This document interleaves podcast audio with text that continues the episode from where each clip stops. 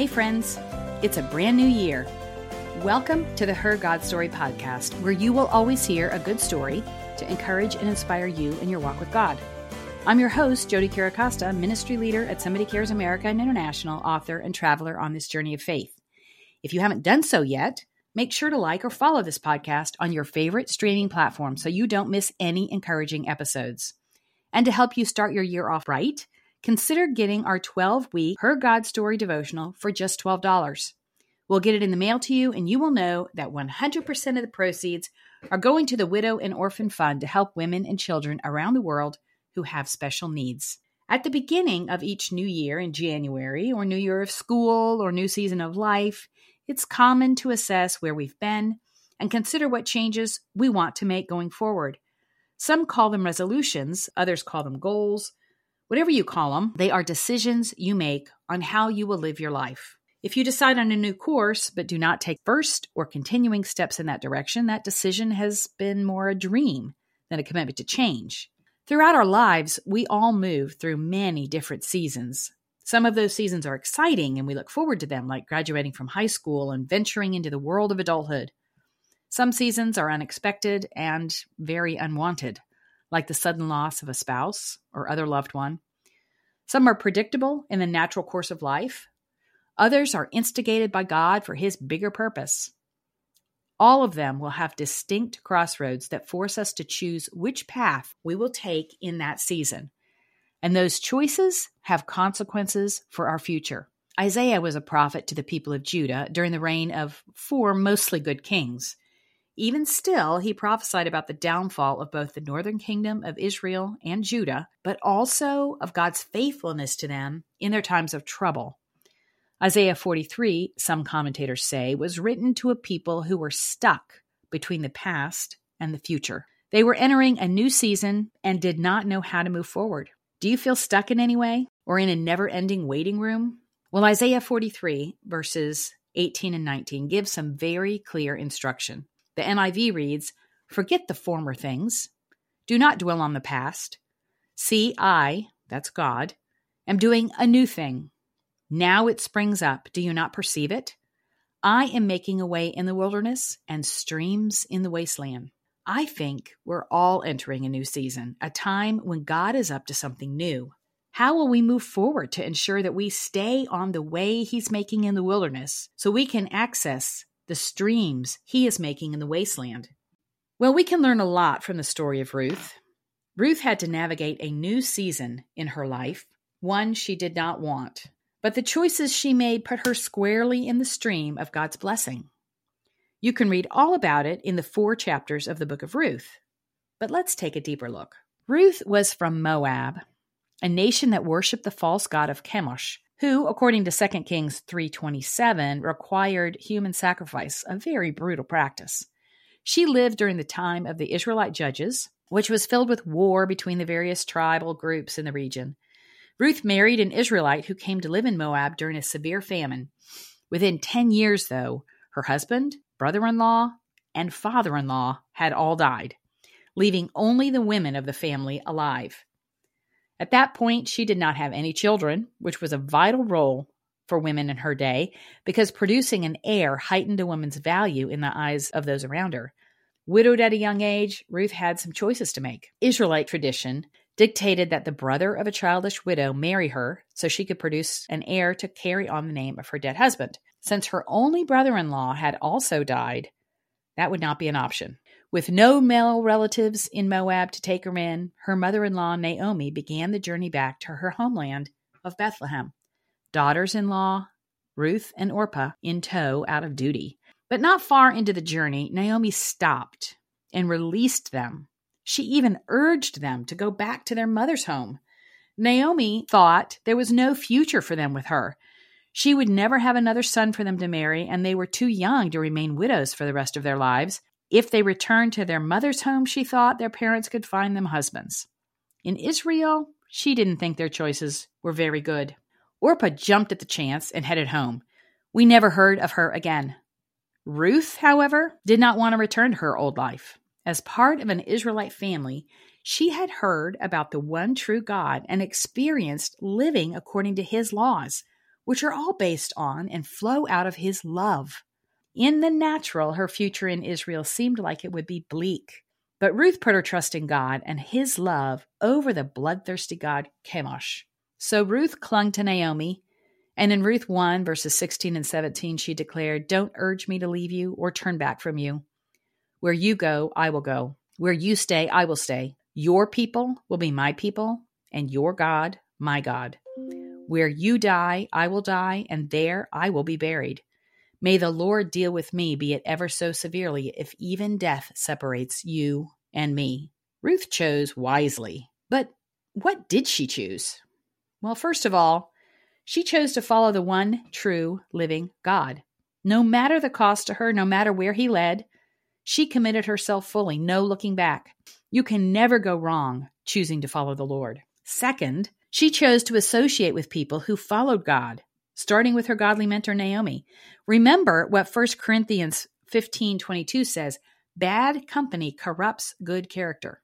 The company you keep impacts your life. If you associate with godly people who are seeking the Lord and walking in his ways, it will strengthen your faith and resolve to do likewise. But if you consistently associate with those who are living life to please themselves, it will be eminently more difficult to stay true to the Lord. In this new season, I encourage you to consider carefully who you're spending the most time with and make changes if you need to. When Ruth and Naomi arrived in Bethlehem, the town was abuzz. It was a fairly small community, and many people were related to one another because the land had been assigned by tribes. Ruth and Naomi were the talk of the town. Some we know was fine and encouraging because we find out later in her story that Boaz had heard good things about Ruth. But I imagine some of the talk, especially in the early days, was hurtful. Ruth had to choose to remain positive and hopeful in spite of what she heard around her. When seasons change in our lives, when things look different and feel different, we must choose to believe God has good plans for us. Satan will try to bring discouragement and doubt, but 2 Corinthians 10:5 in the NIV tells us to demolish arguments and every pretense that sets itself up against the knowledge of God. And we take captive every thought to make it obedient to Christ. I do that on a regular basis. When I realize my mind has wandered into doubt and defeatist thoughts, I stop and verbally declare, aloud or under my breath, depending on the circumstance, that I demolish every argument and pretense that sets itself up against the knowledge of God in my life. And I take captive every thought and make it obedient to Christ. Sometimes I must persist a bit, training myself to think on the goodness of God and his many amazing characteristics, on his love for me, his faithfulness. But it works. Because Ruth believed the good, she embraced her new life in her new land. She embraced God's laws and way of doing things, of course, with no male protector or provider, it fell to Ruth to work and provide for herself and for Naomi.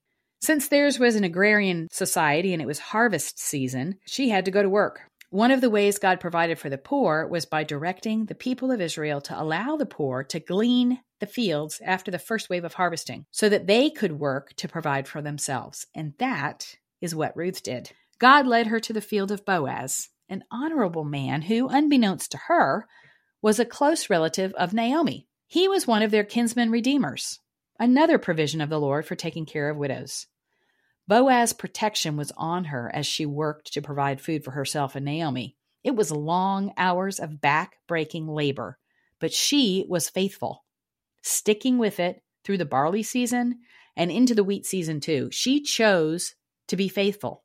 At any time, she could have thrown in the towel and headed back to Moab, but she was steadfast and immovable, learning more about God and his ways and becoming more a part of this new community every day. As she was working in the field that first day, Boaz noticed her, found out who she was, and then invited her to glean in his fields every day during the harvest so she would be safe. Ruth's lot in life had changed significantly over the months, but as she responds to Boaz, it's not out of bitterness or indignation at her lot in life. She could have picked up a spirit of bitterness or defeatism, living with Naomi, who was calling herself Mara, which means bitter, because of what had happened to them, but Ruth did not. She kept a grateful and humble attitude in the face of her adversity and in the face of Naomi's despair. You can hear it in her response to Boaz's offer. In Ruth 2, she says, Why have I found favor in your eyes that you've noticed me, a foreigner? Boaz revealed that he'd heard good things about her, which means her interactions with others were also winsome. She goes on to say, May I continue to find favor in your eyes, my Lord. You have put my mind at ease by speaking kindly to your servant, though I do not have the standing of one of your servants. Her humility, gratitude, and faithfulness opened new doors for her. She was invited to eat with the harvesters and even given grain in excess of what she'd been able to glean. God multiplied her efforts beyond anything she could have done herself because she trusted Him and walked in His ways in her new season. When Naomi saw how God had prospered Ruth in her work, she began to hope again too. She eventually remembered God's plan for a kinsman redeemer. Later, after the harvests were all completed, Naomi told Ruth about it. It was God's plan for a close relative of her husband to marry her so she could have a child to carry on the family name. Naomi instructed Ruth to get all dolled up and approach Boaz in private to ask him to be her kinsman redeemer. That took a lot of guts and a lot of trust. But at the right time, still clothed in humility, Ruth was also bold. She was doing things according to God's plan, so she took action. She went to Boaz, lay at his feet, and asked him, now, Boaz was an honorable, godly man, so he set about to fulfill her request in the right way. There was another man who was a closer relative who was given first right to the kinsman redeemer role, but when he declined to do so, Boaz stepped in to marry Ruth. Because of her choices to follow the Lord, even when she did not know where it would take her, to associate with God's people, to be positive, hopeful, faithful, to do the work that was before her with humility and gratitude, and when the time came to be bold, because of those choices, she went from gleaning in the fields to owning them, from being a childless widow to being married with a child. It did not happen overnight. She worked hard and kept a right spirit. But God turned her season of mourning into a season of joy for both Ruth and for Naomi. And even though she did not see it here on earth, God included Ruth in the lineage of Jesus. She was part of carrying Christ, the Savior of the world.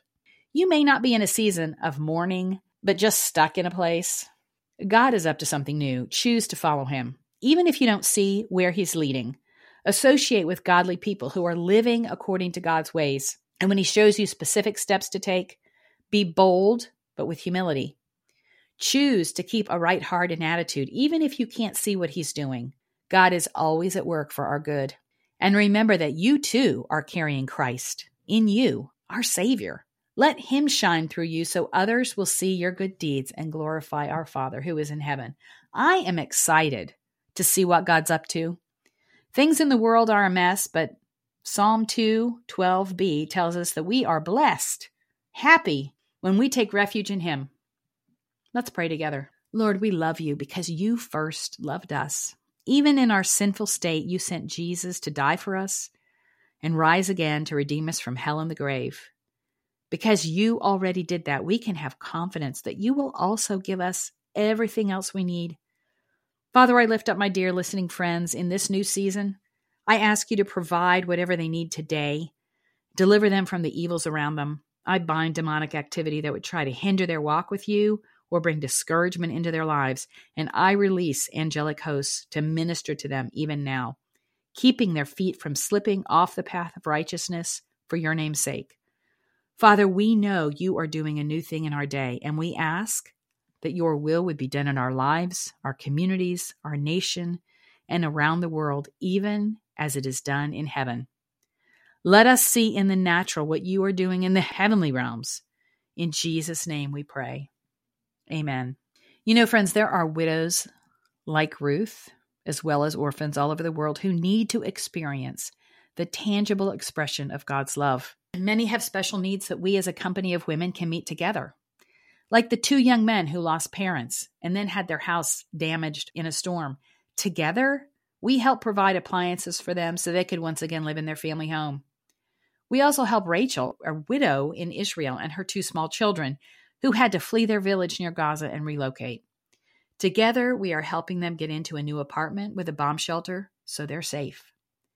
Will you consider joining us with a special gift to help? Just go to hergodstory.org and click on the Widow and Orphan tab at the top of the page. And thank you for tuning in. In our show notes at hergodstory.org, you'll find scriptures and the other information we talked about. You can also get a six week devotional on women of the Bible to download for free. Or purchase that 12 week devotional that we'll send you for just $12, knowing that all the proceeds go to our Widow and Orphan Fund. We'd love to pray with you on our 24 7 prayer and text line. Just give us a call or text anytime at 855 459 CARE or email us at prayer at somebodycares.org. And now I bless you from Psalm 139, verses 5 and 6. May God go before you and follow you. May he place his hand of blessing on your head.